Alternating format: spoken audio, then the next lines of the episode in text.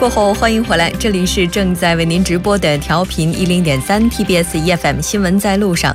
稍后为您带来我们今天的第三部节目，在第三部节目当中，将为您带来走进世界，为您介绍最新的国际实时动态。一周体坛板块将带您了解一周发生的重要体坛赛事。收听我们的节目，您可以调频一零点三，也可以登录 TBS 官网。三 w 点 tbs 点 c o 点 kr 点击 efm，另外你也可以在 YouTube 上搜索 TBS EFM 收听 Live Streaming。当然，收听我们节目的同时，也期待您能够参与进来。您可以发送短信到井号幺零幺三，提醒您每条短信通信商会收取您五十韩元的通信费用。另外，您也可以在我们的官方留言板或者是 SS 上进行留言。那当然，您也可以点击 Live Streaming 对话窗和我们进行互动。稍后是广告时间，广告过后进入今天的走进世界。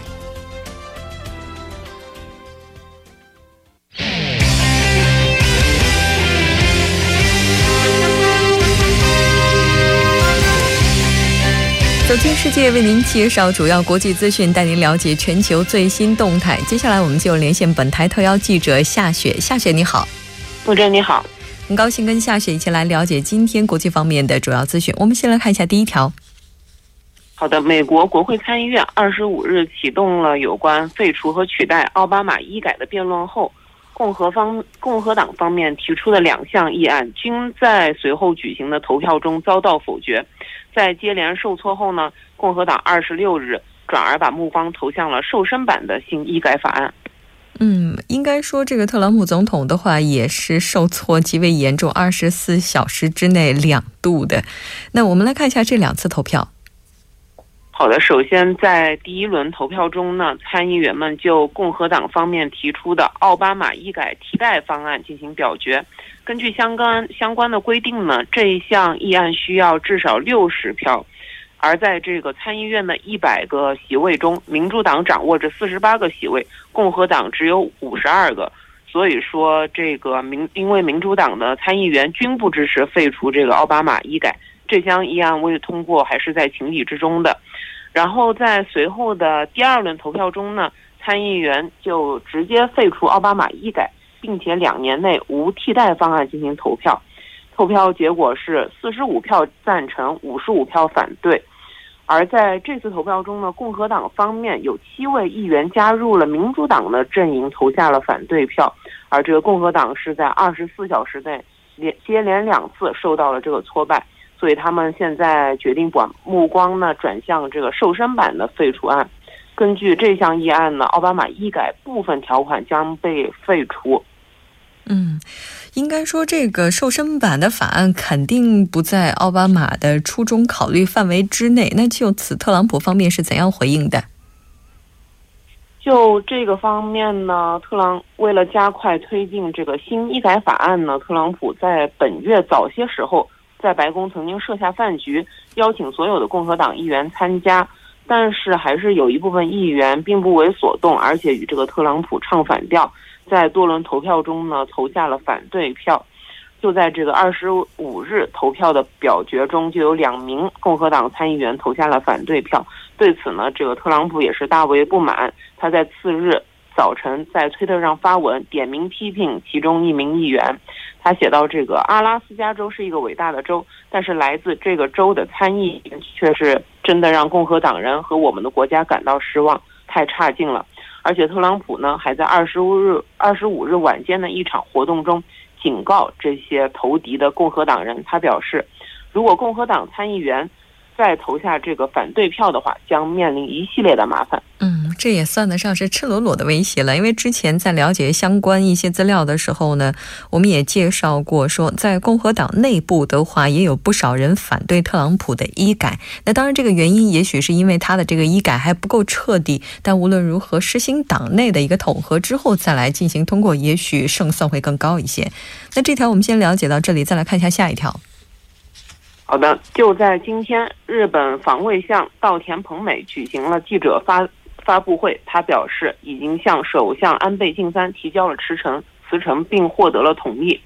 围绕这个南苏丹联合国维和行动自卫部队日报隐瞒的问题呢，稻田作为防卫省的一把手，承担了所有责任。嗯。那今天在新闻字符当中，我们也介绍到，现在安倍他可能会面临的一些问题。那这个安倍其实他也承认承认了对稻田负有这种任命的责任。是的，安倍表示呢，向各位国民表示由衷的歉意。但是这个稻田辞职的这件事情的话，对安倍内阁的支持率可以说是又是一沉重的打击吧。而且据悉呢，在这个接受稻田的辞呈后呢，安倍在日本首相官邸对媒体表示：“我尊重他希望为导致混乱负责的这个意愿，所以接受了辞呈。”而且他谈及自身的这个责任的时候，他表示呢，对于国民对辽阁的这个严厉批评，必须真诚的接受。他而且就这个继任者呢表示。安全保障不允许有片刻的空白，所以目前打算让这个外相岸田兼任这个防卫相。关于在国会的说明呢，他表示如果有要求的话，政府理应做出回应。嗯，那稻田呢，其实也召开了记者会。那在记者会上的话，他是怎样去进行解释的呢？他在记者会上称呢，因为这个日报的问题，防卫省和自卫队在社会上造成如此大的风波，他作为这个管理监督者是不能免责的。在这个朝鲜不断推进这个核岛开发的情况下辞职呢，他表示持续开展万无一失的警戒、监视和情报收集，这方面是没有纰漏的。嗯。那其实这个稻田的话，应该说此前的话也有不少的失言，但是在这个关口上他辞职，特别是在现在安倍的支持率不断下跌的情况之下，这对于安倍政府来讲的话，也是一个非常大的打击了。那这条我们先了解到这里，再来看一下下一条。好的，法国总统马克龙于二十七日宣布，法国准备在利比亚建立难民中心，接受当地难民的避难申请材料。嗯。那昨天我们也简单了解到，马克龙呢也是希望去积极的解决利比亚难民问题，因为毕竟也对这个法国国内造成了相当大的影响。他这个举动是不是也是期待通过解决难民问题，然后来还法国一片安宁呢？是的，他表示呢，他的这个举动。是为了在这个利比亚当地审核难民是否符合法国对这个避难者设立的标准和条件，从而避免呢大量的难民申请者冒着生命的危险横渡地中海。他还强调，尽管这个欧洲一些国家对他的这个计划感到怀疑，但不管有没有欧盟的参与，法国一定要开始行动起来。而且报道称，这个马克龙不惜孤军作战到这个利比亚设立难民中心。这个爱丽舍宫似乎对他的计划是有所保留的，称要考虑利比亚当地是否具备足够的安全保障，而且一些非政府组织认为这样的做法并不现实，并且在一家调查网站上显，但是在一家调查网站上显示呢，百分之六十以上的这个法国人还是赞成总统这一计划的。嗯。因为这个难民中心的话，也许能够解决的问题并不可能是全部的，而且对于难民的需求来讲，也许是杯水车薪的。但是此举的话，从人道主义的角度来看，确实是值得赞赏的。那这条我们先了解到这里，再来简单的看一下下一条。好的，叙利亚外交部二十七日致信联合国秘书长和安理会主席，呼吁向被反政府武装围困的两个什叶派小镇提供提供人道主义救。救援物资。嗯，那这个利比亚外交部的话也是发出了一封信件，我们来看一下。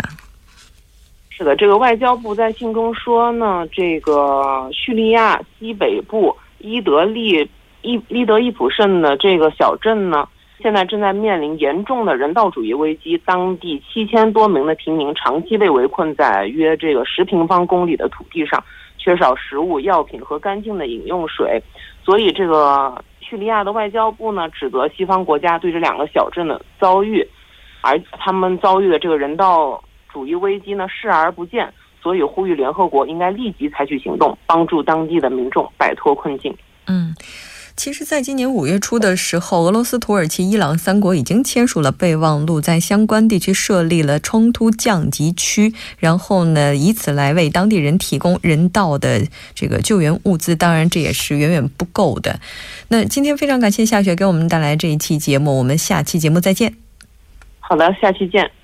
稍后我们来关注一下这一时段的路况、交通以及天气信息。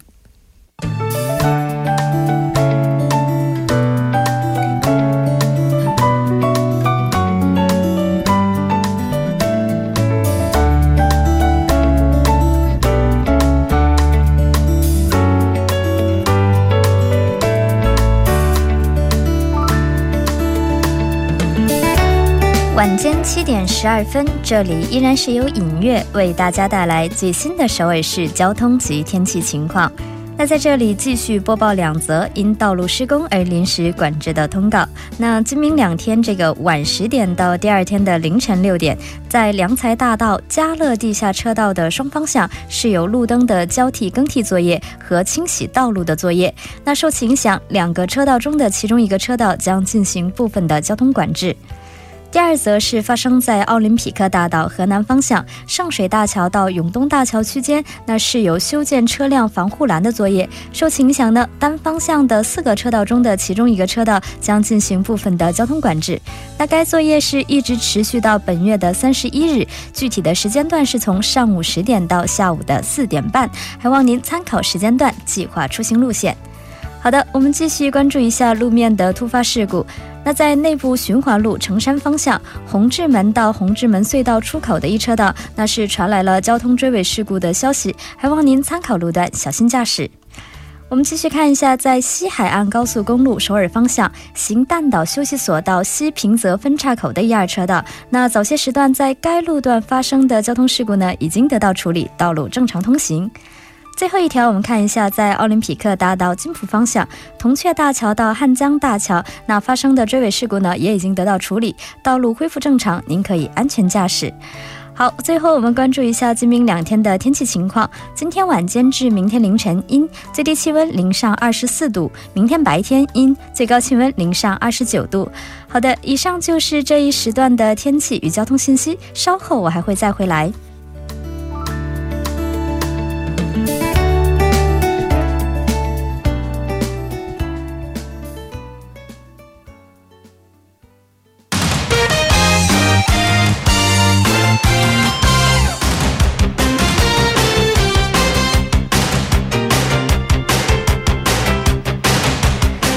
体坛带您了解最新体坛资讯，马上请出栏目嘉宾生韩哲。韩哲你好，主持人好，大家好，很高兴在周五的晚上一起跟韩哲来回顾一下这一周重要的体坛赛事。先来看一下第一条。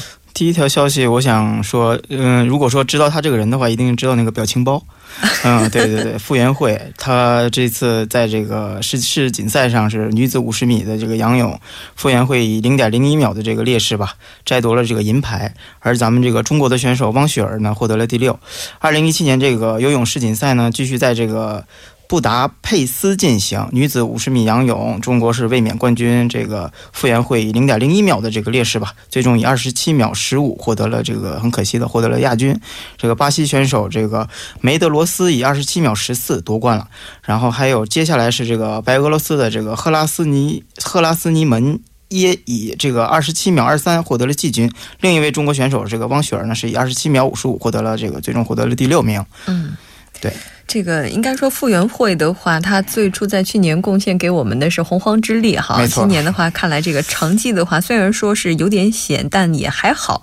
五十米仰泳的话，据说是有两位中国选手进入决赛的。嗯，没错，就是刚才提到的这个五十米仰泳嘛，这个傅园慧携手这个汪雪儿出战。此前这个一百米的这个仰泳呢，傅园慧发挥着欠佳，止步在半决赛，令他十分这个沮丧。但是他很快的进行了调整，恢复到了这个比较理想的状态吧。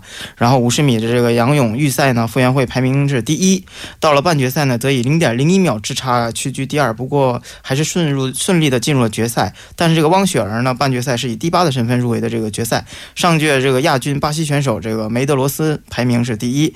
然后决赛傅园慧呢，在是在这个第五道，我也简单的说一下。然后这个梅德罗斯呢是在第四道，英国选手这个戴沃斯是在第六道，汪雪儿是在第八道，澳大利亚的这个西伯姆是在第二道。入水后呢，选手们几乎是齐头并进的。然后这个傅园慧很快的这个加速稍稍于领先，但是这个梅德罗斯呢紧随其后，两人争夺是十分激烈。二十五米后，这个傅园慧还是稍稍领先吧。然后最后这个梅德罗斯呢紧追赶，然后两人毫不相相让，最后。冲刺阶段呢，这个傅园慧还是稍逊了一筹。梅德罗斯是后来居上，凭借这个出色的这个道边技术吧，稍胜一筹，以二十七秒十四最终获得了这个冠军。所以这个傅园慧再次以这个零点零一秒的劣势吧，呃，又出了这个二十七秒十五的成绩，获得了这个亚军。嗯，白俄罗斯选手这个赫拉斯门尼耶，然后还有这个咱们中国的汪雪儿，又出了这个二十七秒五五，排名第六。大概就是这样。是的，那我们也了解到相关的一些资料哈，就是说这个没心没肺的洪荒少女也是在比赛之后知道自己无缘冠军之后呢哭了。没错，那她说是只要没拿冠军都是迷雾。事实上，她这次并不是因为自己个人没有拿到金牌而感到难过，而是她本来是想把这一枚金牌送给自己的教练。没错，没错，是这样、嗯。是的，没关系，我们可以冲刺下一次哈。是，期待他的下一个表情包。是的。那这个韩国这边的话，这个安塞현选手的发挥也是不错的。嗯，是这样的，安安塞현这个选手呢，是又一次在这个蝶泳200米获得了这个第四名。然后这个安塞현选手呢，是27号下午在这也是在这个，呃。布达佩斯举行的这个世世锦赛上嘛，女子蝶泳200米决赛上是以二分，嗯，六秒六十七的记录获得了这个第四名，也同时创造了这个是韩国这个蝶泳200米的最好的成绩，所以说也 祝贺一下这个 NCN 选手。嗯，我们也了解到，是就是 NCN 选手的话，他之前的这个成绩的话，并没有这么理想。嗯，是这样的，NCN 当时是这样的，他在这个第八道嘛，因为。呃，当时排名他是第八，所以说据说当时呢目标也就是觉得能进入决赛就已经可以了，放在这样，嗯、呃，没想过就是能进前四，或者是更没想过能拿到奖牌。正因为这样，所以说对他来说可能就是相对来讲压力就没有那么大，嗯、呃，最后就很放松，所以最后拿到这样好的成绩，我觉得跟这个也是有关系的。所以说，呃，比赛后这个安塞현也是露出了这个幸福的微笑，然后因此、呃、比之前的记录超过了六秒的新纪录，自己呃也是非常开心，所以再一次祝。祝贺这个 NCK 选手吧。是的，对于选手来讲，比赛有的时候不仅仅是比赛，也是和自己的竞争，突破自我就是最大的胜利了。是的，没错。那接下来我们把目光转向的，就是这个跟篮球有关的了啊。是是的，我们了解到这个斯蒂芬库里，然后美国职业篮球运动员，他来到了韩国。是的，嗯、斯蒂芬库里呢是现身了这个首尔的这个大家好像都熟悉的这个长春车友馆，然后呢，这个二十七号呢是在结束中国活动之后呢，这个库里呢马不停蹄的就来到了首尔，进行了这个自己这亚洲之行。呃，而一到首韩国之后呢，这个库里就是这个亮点不断。库里这个首尔与妻子一起表演了这个呃空接扣篮。我想这个大家也也都已经听说过，像他这个技术，嗯，相比在这个中国模仿队友这个汤姆森的这个失败扣篮的呃表演呢，库里在韩国完全又展示了一下自己的扣篮能力，而送出助攻的正是自己的爱妻这个阿耶娜亚历山大。所以说，这个除了老公送出，除了给老公送出助攻，这个呃阿耶萨在场上也尝试了一下这个三分球，结果一击即中。嗯、不得不佩服这个库里家族的三分能力，绝对不是盖的。对，因为这个这个斯蒂芬库里啊，他本人的话也是四次入选全明星赛西部的首发阵容，个人实力绝对不是盖的。没错。那他在韩国的人气特别的旺，据说有很多人还是去买高价票看他。没错，据说是这样的，有好多人提前好几天在那儿搭起了帐篷，在等就是买这个票。呃，人气不次于就是韩国有一些人气组合呀，嗯、呃，还有好多球迷在买一些黄牛的这个票，还是非常翻了几倍的高价。所以说，我觉得这个库里在韩国，我觉得人气还是蛮高的，比想象中要高的很多。所以说，我觉得这个篮球运动在韩国还是发展的比较好的。对，嗯、那你说这个作为一个明星来讲哈，他来到韩国被异国的粉丝这样的去喜爱，他本人的话是怎么样去回馈大家的呢？嗯，库里是这个回馈大家，他用了这种方式，库里是亲自为这个幸运的球迷脱鞋，并送上了自己自己的签名。哇、哦，嗯，而且还有一个韩国身穿库里三十号球服的这个球迷，在这个呃命中一个几乎半场距离的三分球之后呢，激动万分，库里也是加入了这个疯狂的庆祝的阵容之中。随后，这个库里又主动脱掉了该球迷的球鞋，并扔向场边，不但亲自穿上自己品牌的这个球鞋，而且给两只球鞋都签了名。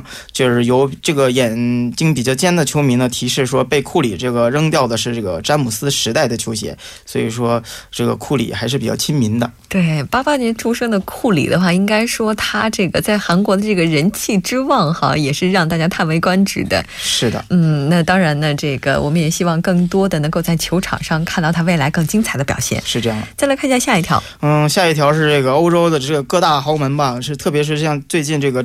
最火的应该是这个浪尖上的，应该是这个曼城。嗯，瓜迪奥拉执教这个生涯中，从这个巴萨起航，但是用这个呃马西亚这个青训打造了震惊世界的宇宙队。当时离开巴萨之后呢，这个瓜迪奥拉实现了自己足球的梦想的方式是，就是说拿钱砸金金元足球。二零一七年夏天，这个瓜迪奥拉是。呃，来到了曼城，呃，转会投入达到了惊人的二点零四亿英镑，成为英超史上首一家就是转会窗投入破两亿的俱乐部。就是说，这个用钱堆起来的这个曼城俱乐部，在国际冠军这呃热身赛中以四比一横扫了这个皇马，砸出去的钱听到应有的响声。今年夏天，曼城是不费流量，说签就签的这个引援风格，让这个蓝月亮的球迷是大呼过瘾。嗯，他这个砸的还是挺狠的，应该说这个成绩最后出来的话，也是让大家非常欣喜的。是这样的。那最近三年的话，好像这个这个比赛的话，他这个投入哈也都是天价。嗯，是这样的。最近三年的曼城每个夏天转会投入大概都是两元两亿欧元起步啊，这可是起步。瓜迪奥拉来曼城的第一年呢，就是这个呃。呃，斯通斯、萨内、京多安、热苏、呃热苏斯这个等等吧，就是说引引进了好多这个大牌球星，投入了大概两点一三亿欧元。二零一五到二零一四、二零一五到二零一六赛季呢，这个德布劳内、斯特林等等这些也是最后算一下，最后也是达到了二点一三欧元。所以说，这个瓜迪奥拉在手下呢，这套曼曼城的这套黄金阵容吧，可以说是用这个金钱打造出来的。不光是这个，这中前场的也买了好多什么啊，类似于。阿奎罗这样的球员，这个所以说这个曼城呢，绝对是呃一套用这个纯金打造的一个黄金阵容啊。嗯，而且据说这个曼城的话，这个有可能会迎来桑切斯，这个消息可靠吗？嗯，这个现在还不好说，因为任何事情在没有这个拍板之前，我们不能随便乱说。这个，嗯，我觉得还是有可能的。是，当然，这个如果要是桑切斯能够来到曼城的话，据说现在曼城的门将已经对他表示欢迎了哈，并且说这个展开双臂欢迎他的到来。没错。那曼城是从什么时候开始这样的金元计划的？曼城是从这个二零零八年开始的这个金元计划，嗯，然后迅速的跻身了这个英超的一流强队吧。所以说，这个，嗯，曼城呢，就是从二零一八年到现在一直用这种金元的政策呢，一直维持到现在，也是成绩也是蛮不错的。对，我记得之前的话，韩哲曾经在节目当中就提到过，说曼城的他的这个青年队是非常有名的。没错，也就是说，他们从很小的时候就开始培养属于自己的球员。但如果金元计划的话，买到的这些球员可能就已经是非常成型了，然后有自己风格的了。这个对这个青训会不会有影响呢？是，对于青训来说呢，这个无法在曼城一线队立足呢，唯一的出路就是离开。但是这个曼城呢，二零零八年进入一线队之后呢，恰如风声吧。于是就是这个呃曼苏尔财团入主，于是就是只能不断的被租借。二零一二年呢，正式这个加盟这个伯恩利。这个莱斯特城的门将呢，这个小舒梅切尔也是出自这个曼城的青训，所以说，嗯，曼城的青训是还是比较有名的。但是很多球员打不上比赛呢，只能去租借到这种中下游的球队。但是，嗯。咱们这只能说是一方面，从成绩上来说呢，曼城的青训还是真的做的是不错的。比如说，这个曼城的 U 十八参加了这个 U 十八职业发展联赛北部赛区的这个赛事，从这个二零一三年到一四年赛季至今呢，四年是三次了夺冠。然后上赛季更是这个不败夺冠。去年十月份，曼城的这个 U 十五少年队是接连战胜了这个纽卡斯尔、切尔西、阿森纳、斯旺西 U 十五，所以说拿到了这个英超国际杯的冠军。更让人震惊的是，这个二零一四到一五赛季吧。青年欧冠，曼城两回合是四比一和六比零血洗了这个德国的半人队。所以说，然而就是说一线队疯狂的豪购，不给青训任何呃这个立足空间。但是说从成绩上来看，我们我来看就是曼城的这个青训还是说是占据了欧洲的一流的，只能说是这些年轻球员我们再给他一些时间。嗯，但是曼城的这种输血式的方式是否真的凑效呢？嗯，这种青训呢，我觉得是这样的，他嗯嗯。青训是很难、很艰难的，甚至不可能成为一线队的这个中流砥柱。没有青训，这个球队就没有了灵魂。但是曼城也很难甩掉这个雇佣军的这个帽子。所以说，我觉得要齐头并进的话，还是这个青训加这个呃高金这个引引进一些高水平的外援，同时并进。呃，同时也像咱们中国足协似的，用几个这个他们自己的这个青训的年轻球员，我觉得带动一下，用老队员带动小队员，也许效果会更佳。就是多管齐下，是吧？没错，对。那我们也了解到。到下一场比赛的话是在七月三十号，韩国时间的话是早上的七点零五分，曼城对热刺。如果您这个是他的球迷的话，不妨关注一下。没错，我们再简单了解一下今天的最后一条。嗯，今天的最后一条消息呢是这个呃。呃，咱们这个中超的这个权健啊，因为刚才说完了这个英超嘛，我们来也来说一下这个中超。嗯，权健呢，这个签下了这个莫德斯特，呃，而且也签了一个生死合同嘛。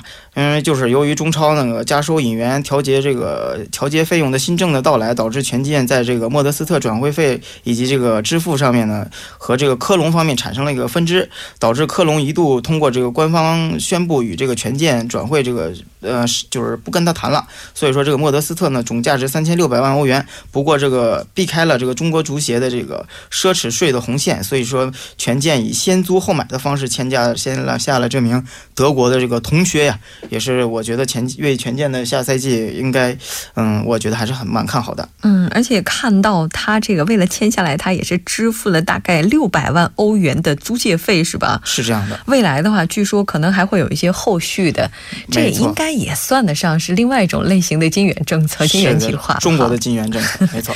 是的，好的，非常感谢韩哲给我们带来这一期体坛资讯。我们下期节目再见。好的，下期再见。那好的，非常感谢您的收听。稍后为您带来的是我们今天的第四部节目《百味茶座》。